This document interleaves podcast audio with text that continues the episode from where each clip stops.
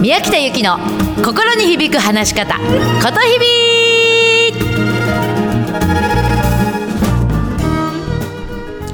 おはようございます。ことひびの宮北由紀です。8月13日火曜日お盆ですね。暑いね。みんなどうやって対策してるのかしら。あのねこの時期ねクーラーで喉痛める人すごく多いの。ちょっとこれ気をつけてもらいたいのね。まずデスクワークでも何でもねあのー、座ってあの仕事したりなんかした時にさちょうどクーラーから冷たい冷気が当たるのが首と肩の位置なんですよね。で首とか肩周りってあの喉の声のツボがいっぱいあるんですね。そこに直接冷たい風が当たってしまうとそこパンパンになっちゃうの。でそれによって声が出なくなっちゃうんですね。なのでそのちょうど冷たいクーラーの風の下で仕事をしているような人はですね一枚ちょっとショールを巻いてスカーフを巻いてお仕事してもらいたいの。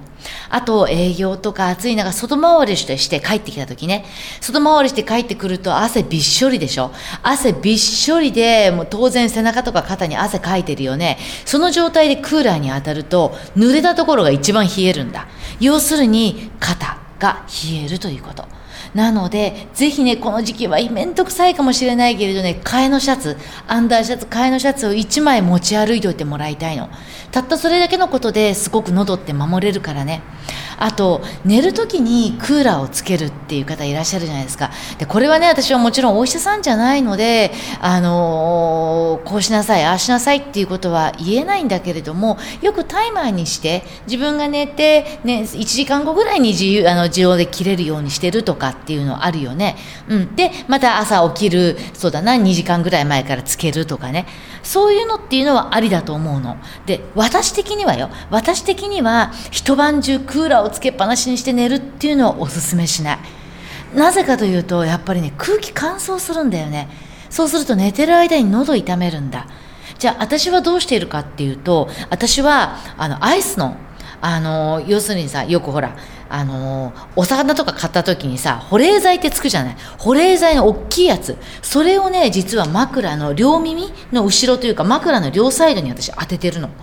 それもちろんタオル巻いてね。それで寝るんですよで頭冷やすとすごく体温で下がるんですねうん。なので、そうやって頭をそのアイス飲んで、あの、く、くるんでというか置いて寝る。そうすると私ね、あの、クーラー全然つけないんですよ。あの、寝てる時って。それでも朝までぐっすり眠れるので、ぜひそんなことも試してみてください。はい。さあ、それではですね、えー、あ、もしね、こんな形でちょっと喉痛めちゃったとか、うーんと、そういう人いたら、ぜひこれも番組宛にお便りちょうだい。うん。これもメールアットマーク 775fm.com。はい。ことひび宛てにぜひください。こういう時に喉痛めちゃいますとか。はい。なので、ぜひ、あの、お便りをお待ちしています。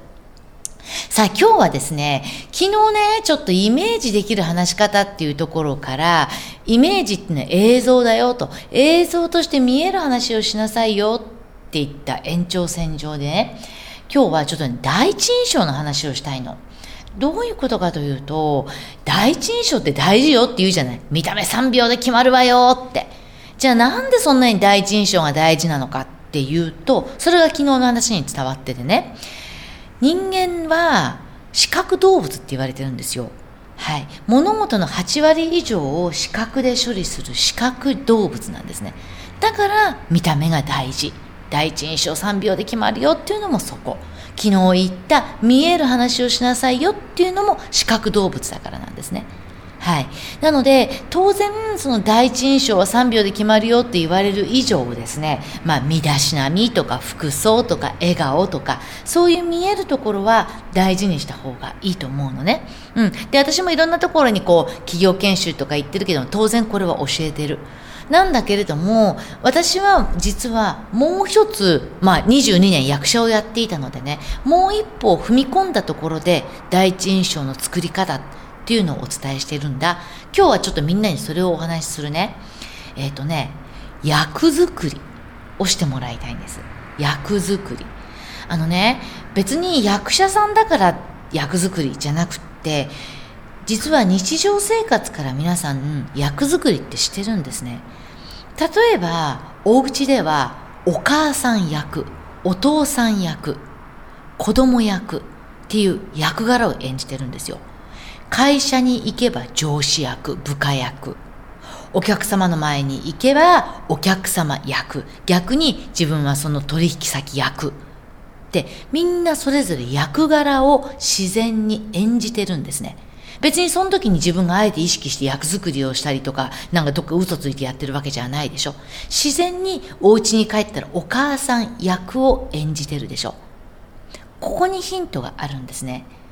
で、どういうふうに役作りをしているかっていうと、基本は相手に信頼、安心感を与えるということなんです。伝える相手に合わせてどう役作りすればいいかなって考えた時に、ここをベースに考えてもらいたいのね。相手に信頼、安心、これを与えるために自分はどう役作りをすればいいかなってこと。ね？わかります？そうすると、お母さんとして子供の前にいる時にも、子供がお母さんのことを信頼して安心してくれるためには自分はどうしたらいいかっていつの間にかやってるよね。うん。お客様の前にいて自分が取引先の役をするときにも、お客様に信頼と安心を与えるために自分がどう役作りをするかなのね。うん。それが第一印象。なので、ぜひそういう日常でみんながいつの間にかやっている役作りの延長線上でちょっと相手に好印象を与える第一印象を良くするための役作りっていうのを考えてみてください。テーマは信頼感、安心感を与えるためにどう役作りをするかでございます。よろしいでしょうか？さあ、そして今日もう一つね、これもね、もうね、あのね、ビシッと断れない。ビシッと怒れない。これどうしたらいいですかって。これもね、今言った役作りに通ずるんだけれどね、すごいわかるよね。これはね、役作りのところからちょっともう一つ発展系で自分の分身を作ってもらいたいのね。うん、自分がさ例えばいつも取引している取引先で「あもう今日限りで結構です」とか「しばらくこれで取引を中止させてください」とかってさね会社側から言えって言われてるけどなかなか自分の口じゃ言えないじゃんそうした時にこれは自分じゃないと自分の中にあのビシッと言えるモデルの人を用意してもらいたいよね。ああ、あの部長みたいに自分もビシッと言えたらいいなって。で、その部長の分身になるんですよ、自分が。で、よし、今日はこの取引先にビシッと断るぞって言った時に、自分がトントンって扉をノックする時に、あの部長を自分の中に下ろすわけ。で、よし、これ今日は私じゃないと。あの部長になるぞって言って、トントンってノックをして、今日はよろしくお願いしますと。今までお取引させていただいてこの内容ですが、今月限りで結構です。って自分が言うんじゃなくて、その部長の分身になって言うって感じ。そうするとね、意外に言えるのよ。でね、実はこれ私ね、どこでヒントを得たかっていうと、これ私役者をやってたでしょ？で、もともと劇団青年座っていうところから私出てたわけ。で、研究所からいたんだけれども、その研究所でね、実は私ね、尾形直人さんと同期なんですよ。尾形健さんの息子さんね。うん。で、直人さんと、その研究所時代に、こうよく、まあ、研究所公演っていうのがあって、あの、一緒に舞台をやらせていただいたの。で、その時にさ、昭和初期のお話だったんだけれども、あのえっと、女給、要するにレストランのお話で、私がそのレストランのウェイトレスの役で、直人さんが、その、えっと、レストランの厨房に、あのただ飯ただ、ただでご飯食べさせてくれって背びりに来るヤクザの役をやったことがあったのね。で、私はちょっといろんなことがあって、こうちょっと半分こう気が狂っちゃっているキミコっていう役だったわけ。で、その直人さんが、えー、ご飯くれよって言った時に、私ね、役柄だよ。その役柄で直人さんのほっぺをパーンって叩くシーンがあったの。で、それに対して直人さんが、キミコって私のことね、キミコ何すんだてめえってこう胸ぐらをつかむわけ。で、その胸ぐらつかまれたのは私がまたバッと払って、また直人さんのほっぺをパンパンってダブルで叩くって、その後に直人さんの胸の中で泣きを、泣き崩れるっていうシーンがあったわけ。19歳の時に。でさ、19歳でよ。男の人殴ったこともなければ人前で男性の胸に飛び込んでワンワン泣くなんて経験ないわけ私の中には。で到底無理なわけよ。これは私には無理と。でもやらなきゃいけない。その時に私ねこれは私じゃないと。君子という役だから仕方なくやるって思って割り切ってやったわけ。これは私じゃない。君子だからやるって。それでやったのね。でパンパンって叩いてわーんって直人さんの胸の中で泣いたわけよ。そしたらさ意外にできたわけ。でまあこいつはごへんまなく意外に気持ちよかったわけですよ。人をはたくって。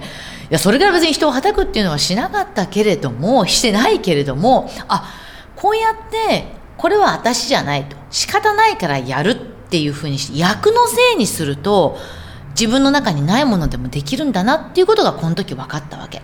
だから皆さんも自分ではビシッと怒れない、ビシッと断れないけれども、あの人の分身になろうって思うと意外にできるから、ぜひやってみてもらえる。うん。ですね。はい。えっ、ー、とね、今日もう一つ話したいんだけど、どこまで話せるかな？あのね、今日ね、上虚果実っていう話をしたいの。ちょっと難しい言葉言ってごめんね。上虚っていうのは上に虚しいと書きます。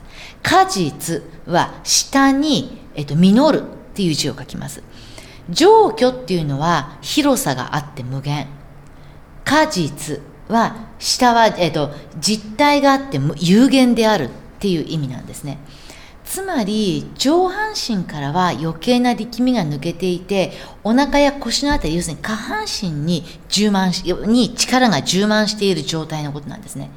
うん、でこれが実は本来の力が発揮できる理想の姿なんですよ。状況、要するに上でごちゃごちゃ頭で考えていると、頭がパンパンになって、感情的になってガッと怒鳴っちゃったり、あー、なんていうのかな、あ、息も上がっちゃって、こう自分らしくない発言をしちゃったりするんですね。うん、そうすると、下、要するに下半身はふわふわふわふわしちゃって踏ん張り効かなくなっちゃったんですよ。